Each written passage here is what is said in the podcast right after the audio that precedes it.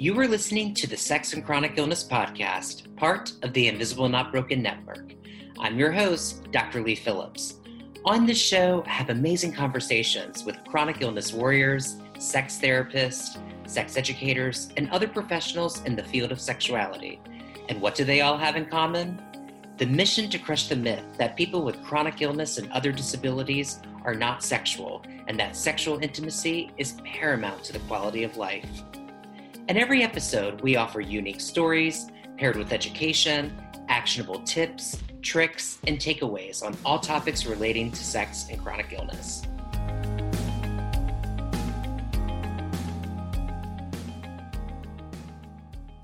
Hello, everyone. I'm Dr. Lee Phillips. I'm the host of the Sex and Chronic Illness podcast here on the Invisible Not Broken Network. Welcome to episode one. I am so excited to be here, and I am so excited about this podcast because it is needed. So, today it's going to be about me. I'm going to share with you my story and why I decided to do this podcast. So, I'll start in the present and then I'll backtrack a little bit. So, I'm a licensed psychotherapist and I have been for 12 years. I'm in private practice in Arlington, Virginia, where I treat chronic illness and sexual dysfunction, but I also specialize in sex and couples therapy altogether. I'm a licensed clinical social worker in Washington, D.C., Maryland, and Virginia. And I'm also a certified sex therapist by the American Association of Sexuality Educators, Counselors, and Therapists, also known as AASECT. I've been in private practice for more than a decade, working with couples on sexuality after chronic illness. And I've lectured on several topics. Some of those topics have included sexuality, chronic pain, preventative services, anxiety and stress management, caregiving stress, depression in the elderly, mindfulness and cognitive strategies for chronic pain, reclaiming sexuality for couples with chronic illness, ethical decision making, assessment of mental disorders, and exploring sexual communication, freedom, and pleasure for gender minorities with chronic illness, pain, and disabilities. I've also published before. I published in the Journal of Baccalaureate of Social Work, where I assisted other researchers in conducting a research study on LGBTQ affirmative teaching at historically Black colleges and universities. I have received a doctorate in education from Grand Canyon University in 2017, where I studied organizational leadership with an emphasis in behavioral health. It, it's kind of funny. I actually moved to DC to work in behavioral health administration. I was working at a job back in Williamsburg, Virginia, in the Hampton Roads area where I'm from. And I, you know, I, I wanted to change. I wanted to to, to be in a city again. I, I really miss city life. You know, I, I, felt like after I finished my doctorate, where I was living at the time in Hampton, Virginia, it, it really wasn't serving me a purpose. So I ended up applying for a job up here in DC at MedStar Washington Hospital Center, where I took a job as a clinical manager.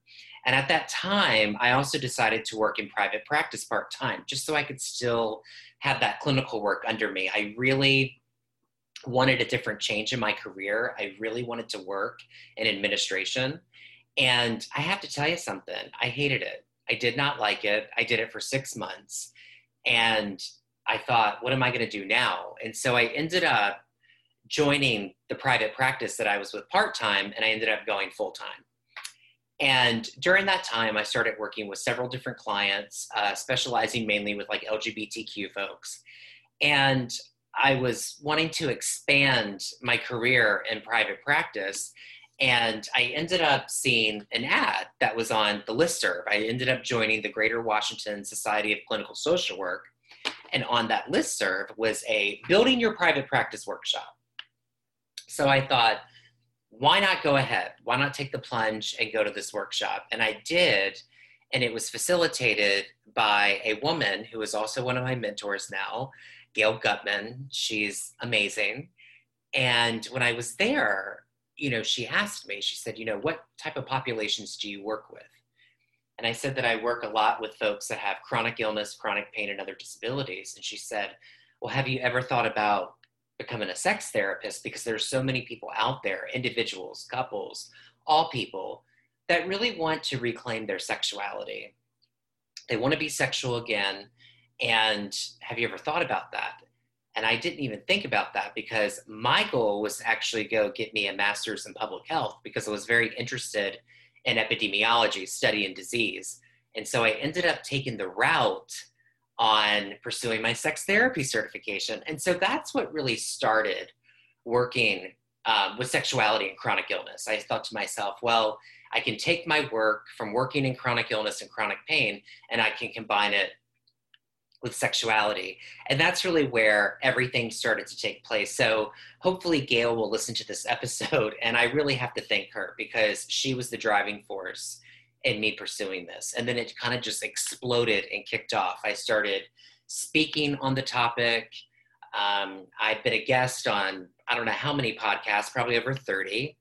And I've been the resident sex therapist uh, on the Invisible Not Broken podcast. And so, talking to Monica Michelle and Eva, who are the podcasters for Explicitly Sick and the Human Care podcast, they thought, you know, why don't you just start your own podcast? So here I am. I decided to take this on, and I'm very excited about it. I think it's a podcast that's going to be highly needed. And the whole mission is to really look at crushing the myth that folks with disabilities and chronic illness are not sexual. And we know that that's not true. And so I want to normalize sexuality with folks that have disabilities. And I'm hoping to have some amazing people on the show. I've already had quite a few folks that have already reached out to me. So thank you so much. And I plan on having you on the show um, along with couples and triads and polyamorous folks. Like, I just want to have all types of people on here and talk about all different forms of sexuality, everything from vanilla to alternative sexuality, such as kink and non monogamy, and really blend that together on why folks practice that type of sexuality and why they're doing that. But most of all, it's really to give people hope that they can be a sexual being because we are all sexual beings. It doesn't matter who you are, you know, we love pleasure and we deserve pleasure. And so I really want to talk about that on the show from different lenses of perspectives. But we really have to understand that about 40% of the US population is chronically ill. Um, that's alarming. And the research shows that at the end of this year, that number is going to double. So that's basically almost a third of the population is really now living with multiple chronic conditions. And when I say multiple chronic conditions, um, that's more than one.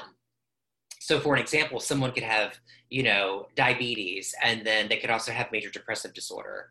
They may have a diagnosis of fibromyalgia and also have a diagnosis of anxiety and depression, which is usually common with chronic illnesses to have some type of mental health problem that may be going on as well and also the sexual dysfunctions that can come with chronic illness. We know that there can be low desire and arousal. You know, a lot of people talk about having low energy, and by having that low energy, there is a decrease for sex. There can be those that identify with having a vulva or women, vaginal tightness or dryness. There's dry orgasms that tend to happen. Retrograde ejaculation tends to happen. And there's also a decrease in orgasmic intensity but here's the thing we have to realize that just because there may be some type of dysfunction, and, and let me add that the word dysfunction I don't really like, so I'm probably going to stop using it. I, it just sounds so negative. So I really like to say challenge. So we have sexual challenges. And in my office, I have so many people that come in with these sexual challenges and they will come into my office saying, Hey, you know, I went to my doctor to be prescribed this medication, probably spent about 20 to 30 minutes with my doctor, and no one talked about sexuality. And I was afraid to talk about sexuality because I was afraid I was going to be judged or shamed. You know, I've had people come into my office and say, you know, I went to my doctor and asked about sexuality, and they said, well, aren't you just happy that you're alive? Why are you even thinking about sex? So there's this ongoing myth that people with disabilities and chronic illness are not sexual, and it's not true. Now, there is the idea that you are asexual, where you don't desire sex, you're not sexual at all. But that's not true. So, what I want to do is, I want to really crush that myth, and I can't say that enough. So, you know, recent research really does suggest that sexual dysfunctions in people may be one of the least talked about symptoms of a chronic illness. And what I really want this podcast to do is apply to everyone who are heterosexual, gay, lesbian, queer, transgendered, kinky, and also those in polyamorous relationships. You know, people who battle static or dynamic illnesses will also benefit from this show. Now, static illnesses are those whose symptoms and treatments remain the same over time. And dynamic illnesses, those are illnesses that generate cycles of relapse and remission. So, for an example, multiple sclerosis does that, and so does fibromyalgia. And those are mainly the clients that come and see me people that have a lot of generating relapses.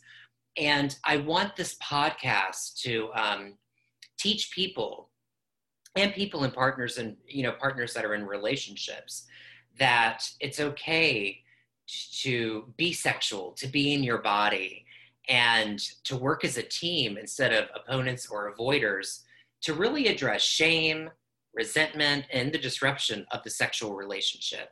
And so having that base, I think, is really going to help folks. And that's really why I wanted to do this podcast. So if I have couples on here, I really want them to work as a team instead of avoiders, and really just for all people to learn what is possible and achievable when enhancing sexual awareness and sexual communication. Because what I have learned in my training is that sex at its heart, it is about communication. It's all about communication. And how do we navigate that? Um, there's a lot of research out there that talks about, you know, chronic disabilities and illnesses and how we want to integrate sexual communication with couples. I have some of my favorite researchers who are sex educators that research that area. And so, what I've done is I've taken that research and I've applied it in my sessions with my clients. So, that's really what I want to do here. And I'm really excited about it.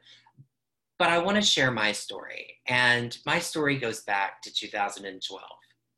So, in 2012, I was diagnosed with Lyme's disease. I'll never forget the day. It was like a cold morning, um, you know, very cold outside. And I remember waking up and I really felt like I couldn't even see. Everything was blurry, cloudy. I had a massive headache. I felt numbness throughout my body. My stomach, it felt like someone had gone into my insides and turned them. It was fucking horrible. That's the word for it. And I didn't know what was going on. I was very concerned. I'm like, is this the end? Am I having a stroke? Am I, you know, having is this a tumor? At first, for the longest time, that's what I thought I had because I had a lot of the same symptoms of a brain tumor, but my vision was not blurry all the time. So I ended up immediately going to my doctor at the time and you know she didn't really know what was going on with me i was having migraine headaches just feeling very terrible. You know, a lot of joint pain, um, muscle spasms, and I was at a very dark place. It was the scariest time of my life. If there was a dark hole, I was in that dark hole. And I, she sent me to a neurologist, and she didn't know what was wrong with me. So she said, "Guess what? We need to go further. We need to find out what's going on." So I'm going to send you to a neurologist. And I thought, shit, all right okay, whatever. So I go to this neurologist and I remember walking into his office and this man was so busy. He was talking so fast and I, he had a laptop in his hand, literally. He's like talking to me as he's typing on this laptop. And I feel like shit. I'm like nervous. I'm anxious. I'm all over the place, you know. Who likes going to the doctor? I know I don't like going to the doctor. Every time I go to the doctor, they take my blood pressure and it's always high because I have white coat syndrome. It's like my anxiety goes through the roof when I go to the doctor.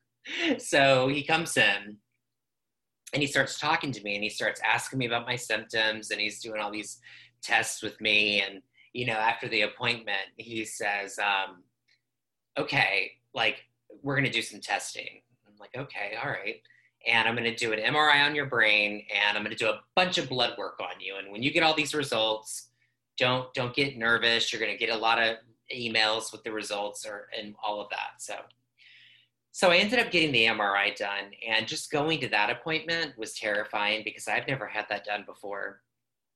And I remember laying in this tube and I seriously felt like I was in a spaceship, you know, it was crazy. And so it was very noisy and I was in there for over 45 minutes.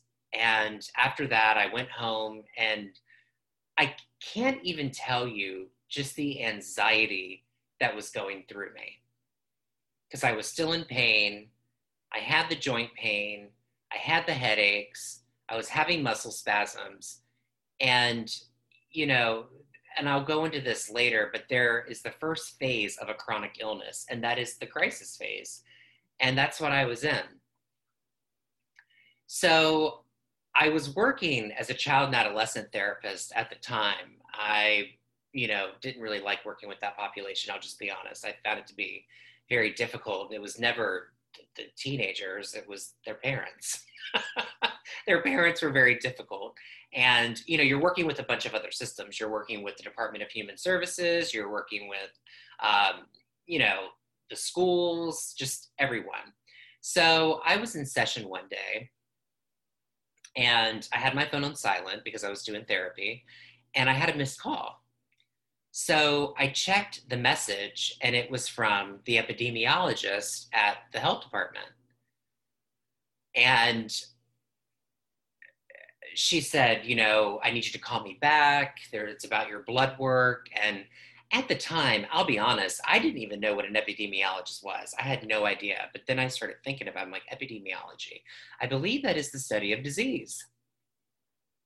So I had a lot of fear, and as you can imagine, you know, they live.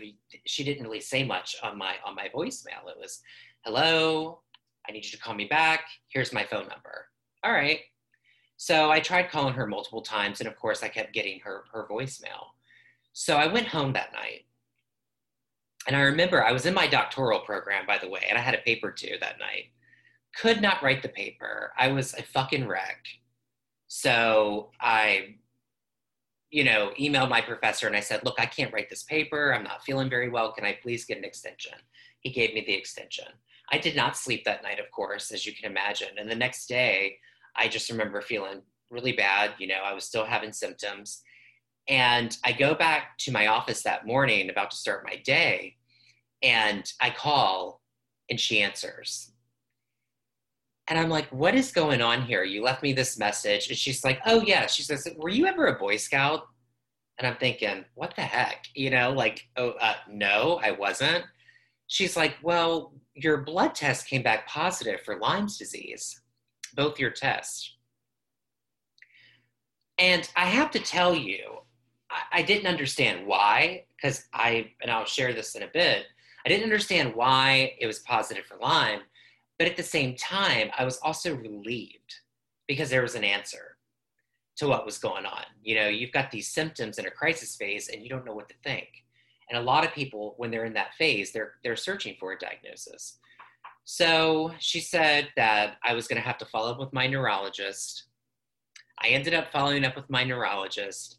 And the first thing he said was, I hate it when the health department calls people first and he we talked about it and he asked if i'd been bitten by a tick and i don't remember but i will tell you in williamsburg it's very wooded i did not have a good signal on my cell phone so i remember always going outside in the summertime talking on my phone and and and i had just gotten out of a relationship with someone and it was a painful experience for me and at the time I was always calling this one best friend and just talking about it, you know, because I didn't really know anyone up in Williamsburg.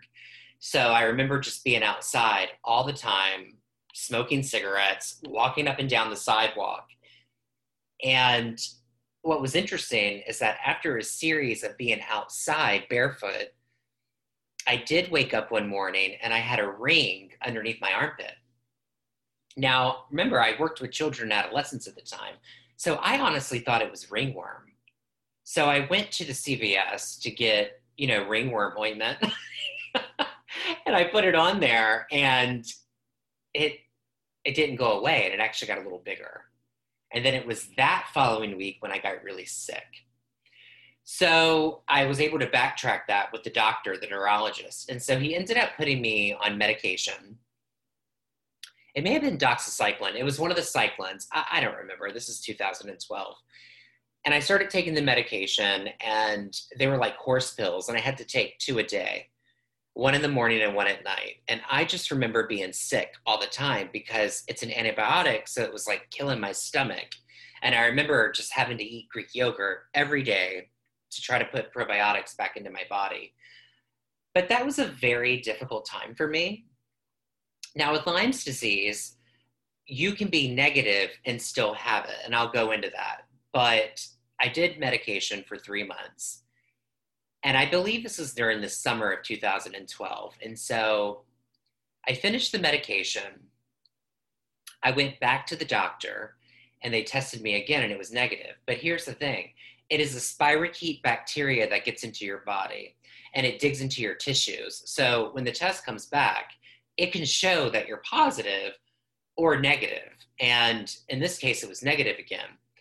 And the doctor told me, he goes, Look, it's negative. This is a good sign. He said, However, you may still have this disease. So since 2012, I have been living with Lyme's disease. I don't have the symptoms that I had in the past, but I do have joint pain, and my joint pain comes when the seasons change. So I'm in Washington, D.C., and you know, we're going into the fall months now, and it's starting to get chilly outside, and I know it's coming. Every time the seasons change, I have joint pain. I also have headaches. Um, I've been on medication since 2009 for migraines. I've only had maybe three migraines since I started my medication, which is amazing. So that's another big reason why I went into this work, so I could help other people that have chronic pain conditions. And a lot of that chronic pain is due to a chronic illness. So that's my story why I got into that. And I've been an advocate since then for people that are chronically ill and just hoping that I can be a voice. And one of the things that I've been doing since then is just really helping people with their sex lives because, again, it's not talked about so much. And when I tell people that I'm a sex therapist, you won't believe the ton of bricks that they feel have been lifted off of them. The fact that they can come into my office and they can talk about sex and they can talk about how to reclaim their sexuality. That's the most important piece of doing this work. And I'm hoping that I can just really get into great topics where we can talk about um, everything. You know, there's a lot in the research right now, for example, on people that are using kink and BDSM as a way to cope with chronic pain, which I find so fucking cool. And I really want to be able to to talk about that and to talk about you know the great things that people are doing in their work by working with chronic illness. And i think that's going to be what's going to be so exciting about the show is just talking about acceptance in chronic illness. So that's the big forefront of doing this. But i want to tell you what people go through when they're having a chronic illness. And most of you that are going to be listening to this you're going to be identifying with this. So I talked about the crisis phase. So there is a crisis phase that happens. And usually at that crisis phase, that's when people are really looking for um, a diagnosis. And so once they have a diagnosis, then they're able to go into what we call the stabilization phase. And a lot of times that has to do with medication management. So there's some type of medical intervention that happens. But during that time, people may come into psychotherapy. I have had folks come in that are ill and they don't have a diagnosis yet and they're having a lot of anxiety and depression so they're wanting to come in and talk. But i've also had people that have come in where they have had a diagnosis and now they're being stabilized or taking some type of medication management um, you know to help them with their symptoms. And so they're wanting to stabilize. And so after that stage, we see a resolution stage where people are becoming more familiar with their symptoms and they're starting to do something what I call pace for pain, where they're listening to their body more and they're getting more familiar with their illness and with the pain that it causes. So, after that stage, we have something called an integration stage, where you're integrating different parts of your life from your past into the present, which is amazing when that can happen. Sometimes that doesn't happen to everyone. And again, I want to add that it really does depend on the type of disability that someone has. So being able to integrate little parts of the past into the present, which can be really powerful. So that is something that is critical because when you get into that integration phase, you know that your illness does not define who you are and it is one part of your life. Now, that's when acceptance comes in. That takes a while. That's that's not easy. And so when acceptance comes in, that's where we start to see people that really want to be sexual again. They know that they have an illness, they've identified with the symptoms, they may have accepted their illness, now they want to be sexual, whether they are single and they want to date again, or they've been in a relationship and now they're wanting to be sexual with their partner. So, one of the things that always comes up in my work with any chronic illness is low energy. And so I always say you have to find where your sexual peak is at. So when I had my Lyme's disease and I was very sick, the last thing I wanted to do was be sexual. Now, I wasn't in a relationship. I had just broken up with someone when I was diagnosed, but I was still sexual. I was hooking up with people. And, you know, it really affected my desire. I had no desire at the time, which led to not having arousal because I'm one of those people where I have to admit I have more spontaneous desire where I think about sex and I want it right away. Some people have responsive desire where there has to be something else that happens first before they get aroused. And then they go into desire. So they may experience arousal first, then desire. I see that very common with my female clients that I have in sex therapy, but also there are men um, or other folks that can have that type of desire. But I just remember not being sexual until I accepted what was happening to me. I literally had to accept that, hey, this is a new body.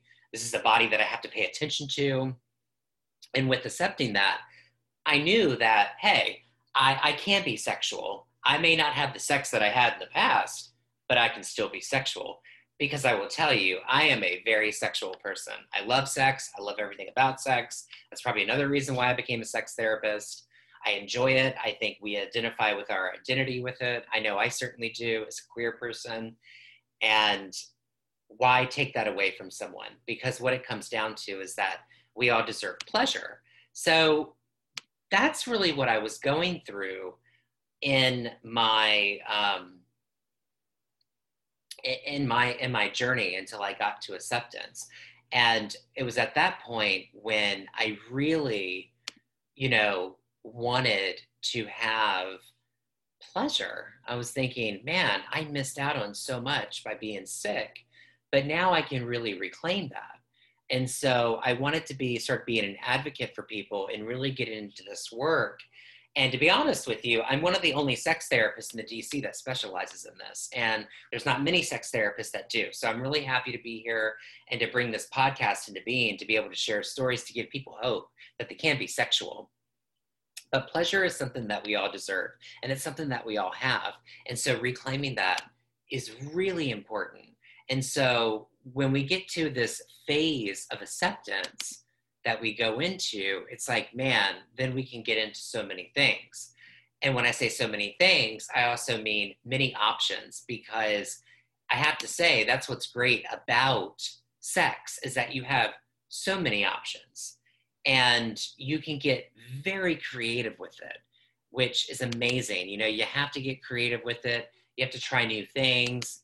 So one of the things that i work on with my clients is really looking at sexual readjustment which you know we'll get into into this podcast later and really being able to fight ableism. And you know which is the systematic oppression that affords privilege to people who are able-bodied. And i really want and that marginalizes individuals who are disabled. And so being able to come into a place and being able to share how you are disabled but you're also sexual and that you can love yourself for having a disability so you know talking about the myth of people living with disabilities that it's not sexual. Well, I have news for you. A satisfying sex life, it's one way of feeling healthy when so much of a person's life has changed due to a chronic illness and other disabilities. And what we can do is we can really learn to acknowledge loss, cope, and build a relationship with their disability. Now, that's a challenge, right? But this goes into the phases that I was talking about.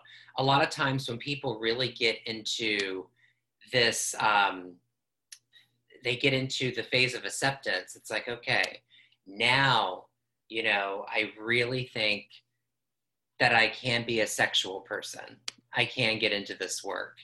Um, so, what we know is is that with looking at um, disability, you know, we look at um, the fact that sexual intimacy it is really paramount to the quality of life for some people and that need does not need to decrease with a disability. And it's really important when living with a disability right? Like i was saying a minute ago i think that it's so it can be a coping skill mechanism. Sex can be. Having an orgasm can help with pain relief. So we want to be able to talk about that. And sexual expression it's a part of personal identity. And to strip sexuality of its significance or to silence it is to damage the very notion of being human and that's what I want to talk about too. This whole podcast is about one word, and that word is about hope. And I want that hope to shine through. There are people in the world who treat disabled people like desexualized children. That happens all the time, that you're not supposed to be sexual. Disabled people are often thought of as being incapable of having their own wants and desires. And because of that, there's also this misconception that people in interabled relationships where one partner is abled and the other one is not are taking advantage of them. That's not true because I will be having couples on the show where one partner is able bodied and the other one is not.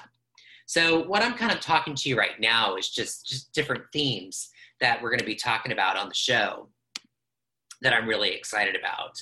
And you know, we also need to talk about why sexual pleasure is so important. Well, it's important because it can enhance a relationship, right? It can promote intimacy. It can make you feel human again. It makes you feel good. It helps lay out the foundation of body acceptance. And it really is the antidote of pain, both emotional and physical, right? And it's powerful in making us feel alive. That is the core reason why pleasure is so important. So there's many consequences of ignoring pleasure, right? We don't want to ignore that. We want to enhance it. So one of the things that we get as children, and I got these messages as a child, was this idea of negative sexual messages. You know, I remember being in family life class and the instructor saying, you know, if you're going to have sex, you're going to get an STI. And if you were a woman, if you're going to have sex, you're going to end up being pregnant.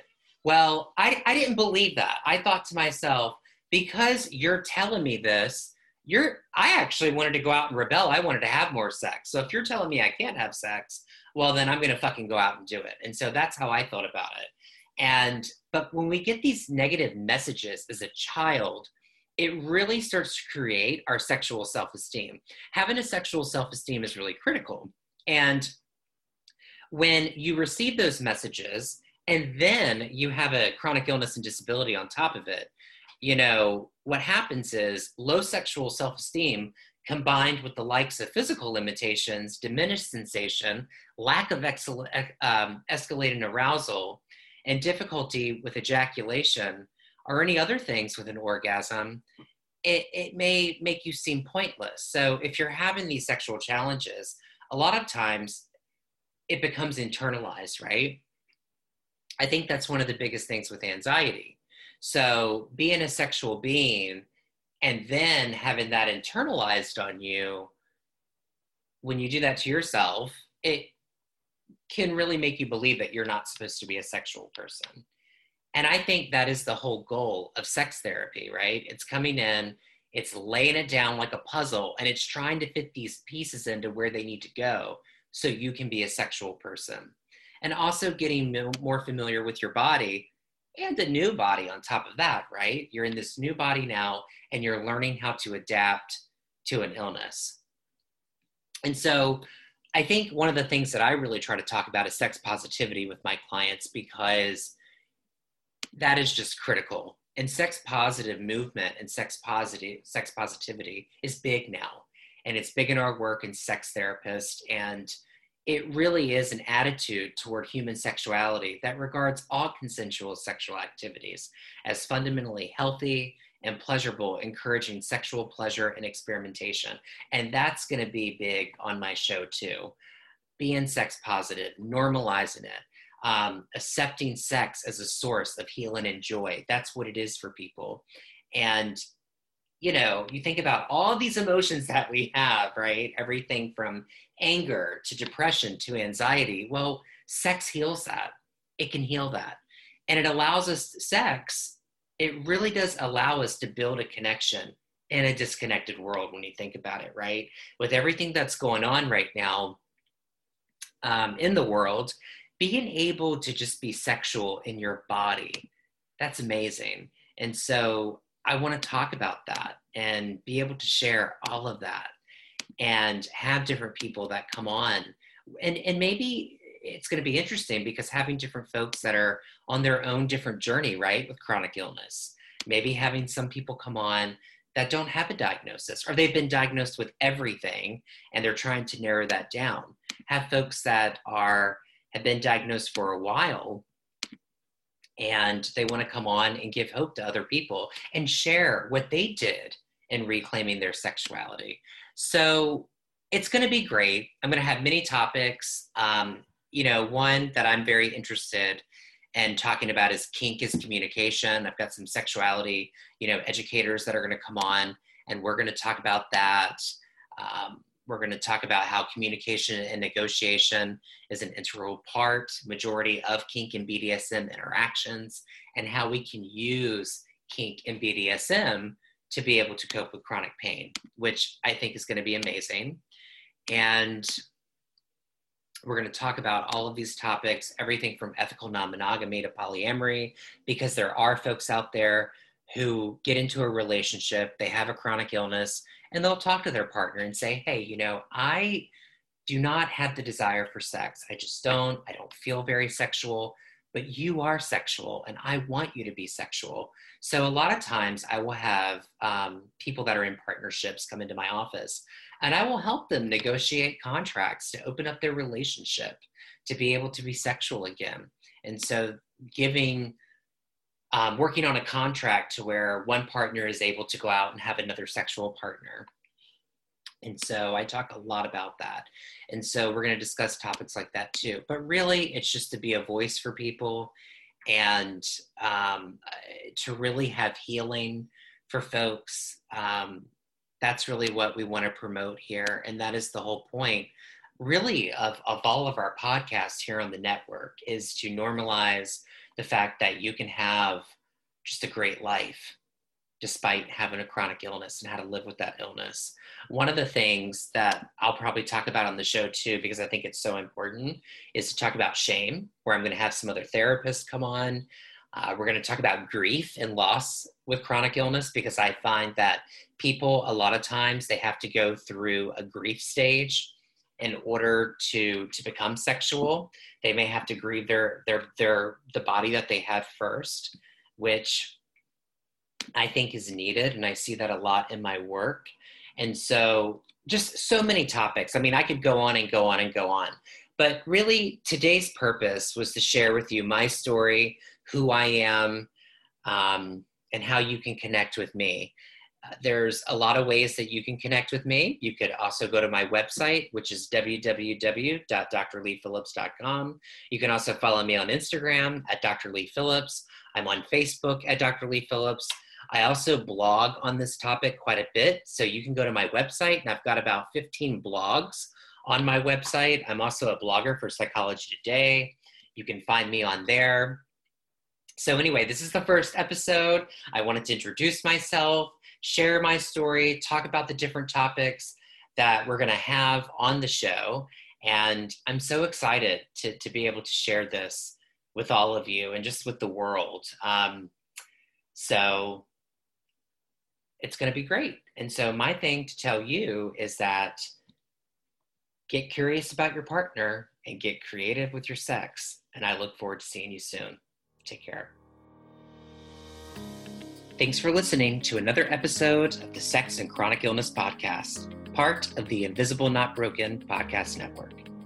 If you haven't already, please take the next 30 seconds to do these three things hit our subscribe button, leave feedback with a review, and share this episode with a loved one. Don't forget to check out our official Invisible Not Broken Network Facebook group. Please join us in our community conversations where you can ask questions, connect with fellow invisible illness peers, and make suggestions for the podcast. Please visit facebook.com slash groups slash invisible not broken.